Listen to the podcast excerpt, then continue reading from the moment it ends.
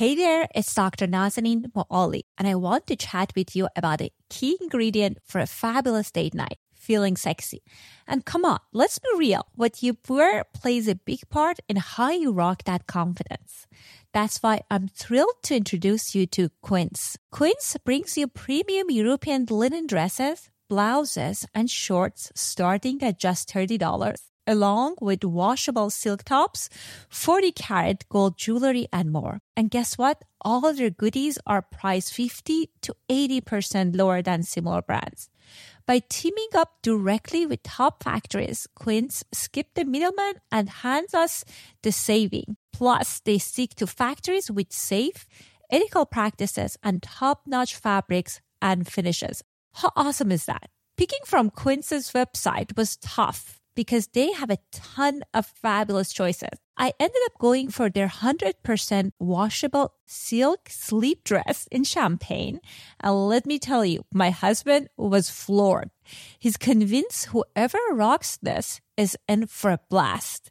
I'm going to record some content on that dress so you can see how fabulous is that dress. Elevate your date night style with Quince. Pop over to quince.com slash sexology for free shipping on your order and 365 day returns. That's quince.com slash sexology to get free shipping and 365 day returns. Quince.com slash sexology.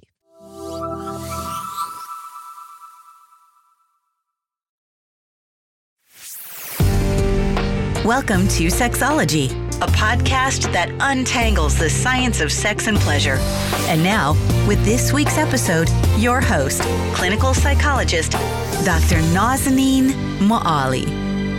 Hello and welcome to episode 99 of Sexology Podcast. I cannot believe we're almost at 100 episode and don't forget if you want your voice to be featured on episode 100 make sure you're recording your voice and sending it to me. You can let me know what are some of the things you enjoyed about this podcast or what are some of the sex tips that you learned from us that help you with your sex life.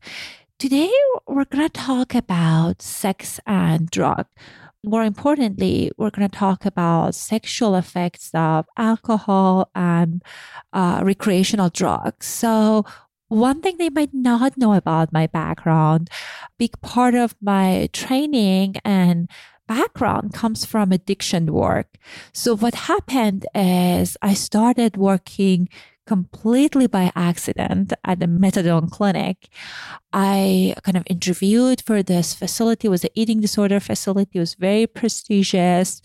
Last minute, it kind of the facility they didn't have the supervisor like you know one month into the training they told us like they told my graduate program that we don't offer this training anymore. And um, she meaning i needs to find another site like kind of last minute. And the only other thing that was available was this methadone clinic in east part of la about like 35 miles away from my home and they were opening up at 5 a.m. So I had to start doing therapy at 5 a.m. with clients who were in this harm reduction program. And I didn't know that much about methadone treatment and I was like devastated. It was like, oh my God, I don't know what to do. This is acute population. And uh, if I'm honest with you, I had this kind of bias of this is not going to work because, you know, these people are not going to get better. How can you get better when you've been abusing opioid for like decades and decades and you're in a, a methadone program for a maintenance? Anyhow it turned out it was like life changing one of the some of the best work i've done was in that clinic and it helped me to see how resilient people are. These were like people who were like heroin users and they had nothing else going on. They didn't have shelter they didn't have food but they were able to work through their addiction and many of them got sober which was so rewarding. And after that, I work at different addiction facilities and addiction medicine department at hospitals. I said all of that to say, you know, I have extensive history in the field of addiction and I've seen uh, how excessive drug use can impact people's functioning, uh, sex life, relationship, but that is not the focus of our conversation today. I'm going to focus specifically on sexual effect of these drugs. So I'm not here to lecture you whether these drugs are good or bad. It's totally up to you. I have friends and clients that use many of these things recreationally. But I feel when it comes to drugs, most people they don't have enough information about how the substances impacting their sex lives. So we're going to talk about alcohol, we're going to talk about weed, we're going to talk about cocaine, LSD, MDMA, all of those things and how it's impacting people's sexual relationships. So without further ado, uh, here's this episode. So, first, we're going to start with alcohol. So, I personally drink alcohol socially. I'm sure many of you guys drank alcohol and maybe had sex uh, while you were intoxicated. So there are different components when it comes to our sexual experiences and alcohol use. So as most of you know, when you're drinking alcohol, uh, you feel more confidence most of the time. Many of my clients with really bad social anxiety, they feel they can approach uh, women and men at clubs and bars, something that they would absolutely wouldn't have the courage to do. So in that sense, that could be a positive thing. As far as a sexual experience and the physical aspects of things, it's kind of a dose dependent. So what it means that uh, if you have about one or two drinks, you're probably going to just get the kind of like this impact of feeling more confident. At times, people feel a little bit of numbness. But if you kind of overindulge in drinking, it causes some issues with erection. I have many of my clients that have performance issues when they're drunk. Certainly, I hear from my female clients that they complain about excessive vaginal dryness. And this is also something that research shows as a side note, I put the link to uh, the references in the show notes for some of these articles that I use for this episode because I just didn't want to focus on my experiences or my clients' experiences. I wanted to make sure that the information I'm sharing with you guys is kind of found by research and backed up by research as well. One other thing that you probably know about alcohol is people tend to engage in more kind of aggressive sexual kind of acts. So several of my clients talked about their partners doing something that they haven't discussed. It wasn't non, it wasn't consensual. For example, one of my clients, she was very traumatized because the partner started choking her, which many people do. But again, can you imagine that someone starts choking you without that being part of your erotic template or you guys have been talking about it. So that was very scary for her. Uh, recent research showed that 2% of college students in the US report being victim of alcohol related sexual assault or date rape again, it doesn't mean that these people are, and I'm not blaming the victim. It doesn't mean that they were kind of bringing kind of the assault or rape upon themselves. But when you're intoxicated, it's hard to read the red flags and stop things. So that's also something else you need to be aware of. Back to the kind of sexual dysfunction you all probably heard about whiskey dick. Funny thing is, one of my friend was telling me that whenever uh, she want to have sex with her partner in parties, the partner is not able to perform. And she was kind of shocked. I was like, oh, of course, he has a whiskey dick. So when you're drinking chronically and you uh, drink alcohol too much, your erection will be less firm. And many times people are not able to sustain erection. Interesting fun fact I was looking at this article that was published at 2004 by Parsons uh, Lab. It was talking about how men who have sex with other men tend to feel sexier after getting drunk but and also they are more expressive of their sexuality but this was not something that was kind of translated to heterosexual relationships. I guess men who have sex with other men are more expressive and fun when they're drunk and that's not something that i guess the rest of population are experiencing which was interesting. Other thing about alcohol is studies and after studies was talking about how how we might make decisions that we might f- regret later. We all heard about us or other friends of us or other people in our life making decisions around sex, having sex with people that they wouldn't have sex uh, normally, but because they were drunk, they were less inhibited and they made this decision. When I think about sex and alcohol, like it feels like everything is more kind of muted. So the sensations are dull when I was struggling with pain, I know I shared my story in episode that was talking about uh, what is sex therapy. So if you haven't heard about that, my story, you can go back and check it. But one of the recommendation that I was keep getting that, well, drink uh, several glass of uh, wine before sex so you wouldn't feel the pain, which was true, but then you wouldn't feel pleasure as well. So I guess depending on what you want out of sex, that can be a good or a bad thing. The other study I was looking at was talking about some like 15% of the women reported having issues with reaching orgasm while drunk and about 30 to 40% of women talked about having issues with becoming aroused while, while they're drunk. Uh, so that's something else that I found. And also, I was talking about how being drunk can be cause so many issues around assault, abuse, rape, incest, all of those things that can be very traumatic. Again, if you are drinking alcohol, it's important to keep in mind about what are your limits and whether you want to have sex with a stranger or not because some other thing that i oftentimes hear in my practice are people kind of having sex with others outside their relationship and they cheat on their partners because they were drunk. And so our inhibition is less and you might make decisions that you might uh, regret.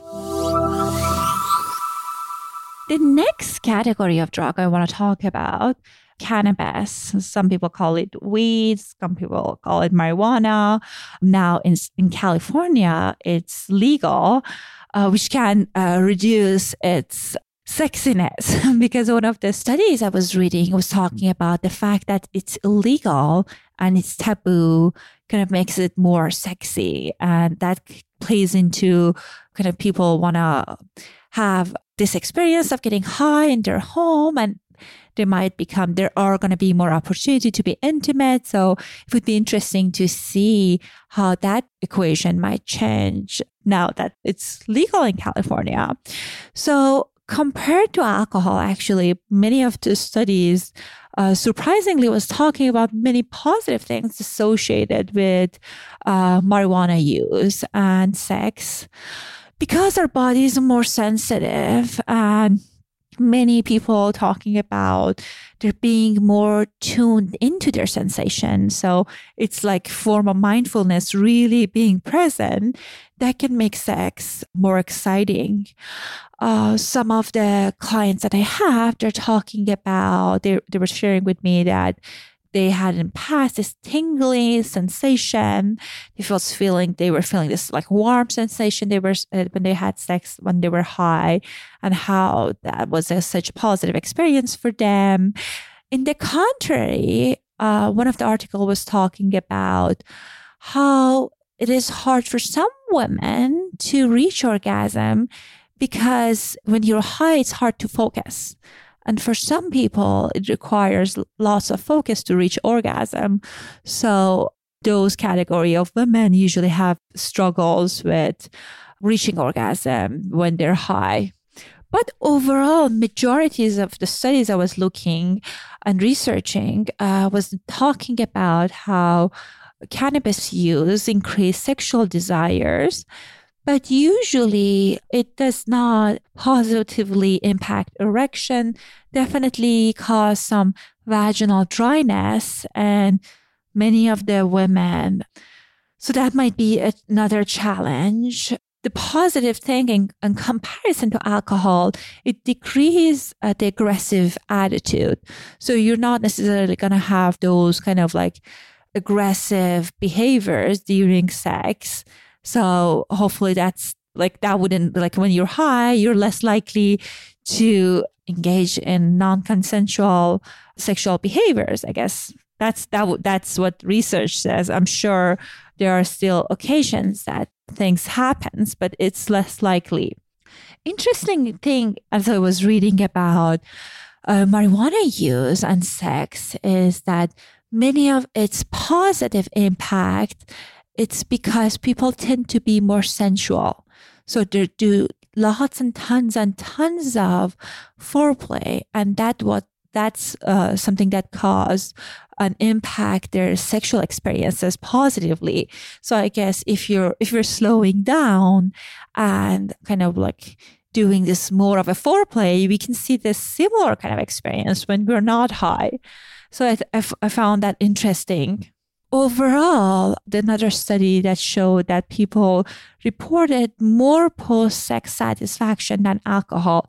So, usually, this kind of walk of shame, feeling of like uh, worthlessness that some people feel after kind of night, one night stands, uh, followed by a kind of excessive drinking, is not associated with getting high some people, I guess some women talk about their struggle with achieving orgasm. Again, because they're not able to uh, focus. And one other interesting thing is when you're high, your sexual erotic thoughts are heightened. So that that is another positive things that can play into the fact of uh, making sex more exciting when you're high on cannabis.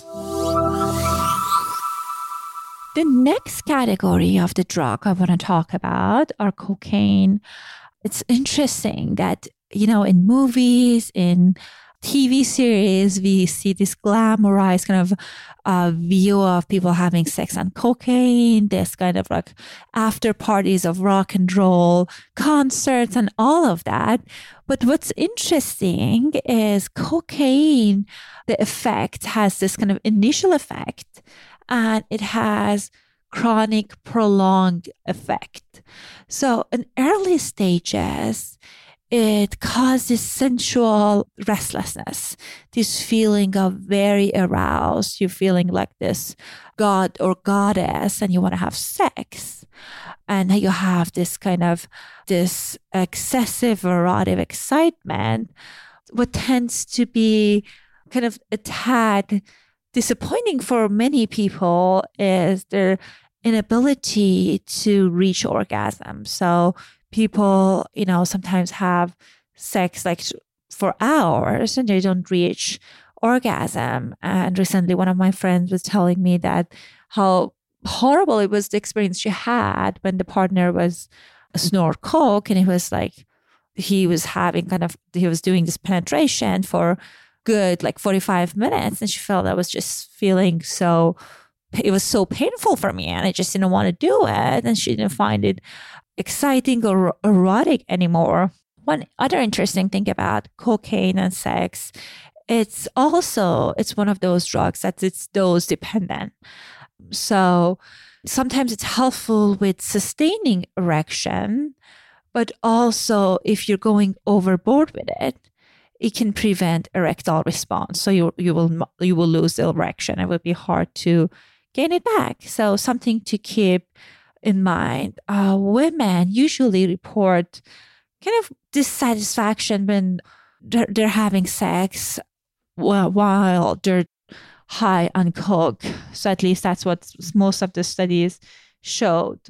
Some other important thing to keep in mind very important that cocaine use may lead to issues with uh, lower ejaculatory volume. So your cum will be, as far as the volume would be less.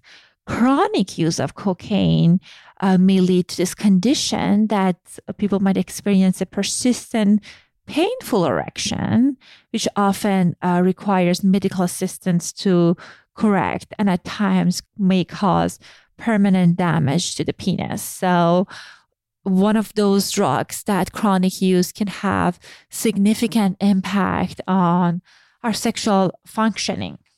The other issues with chronic use of cocaine is that people likely might experience the kind of anhedonia.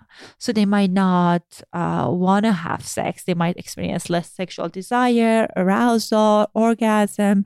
So chronic use you, oftentimes leads to some issues around uh, wanting to have sex, period. Next category of the drug I'm talking about are MDMA. So these are kind of, we know them as party drugs like ecstasy and Molly and all of those kind of like drugs that people take at raves. So as far as their impact, if you never took them, it caused this kind of like your body to feel warmer, your sensation gets heightened oftentimes research shows that when people are taking this substances, they're more likely to engage in unsafe sexual practices. So they might not use condom. I had friends in the past, they shared with me they contracted STIs because they usually they tell me they are very careful people, but because they were high and they were just necessarily not carrying, they had sex with strangers, and that caused some issues for them being careful enough. Usually, what people say, I guess, like my male clients say, that they cannot necessarily perform well when they are at the peak of being high on MDMA, but when they're slightly, when they come down, it's easier for them to perform sexually. Most people report they reach orgasm later, but they get this kind of intense sensation when they reach orgasm.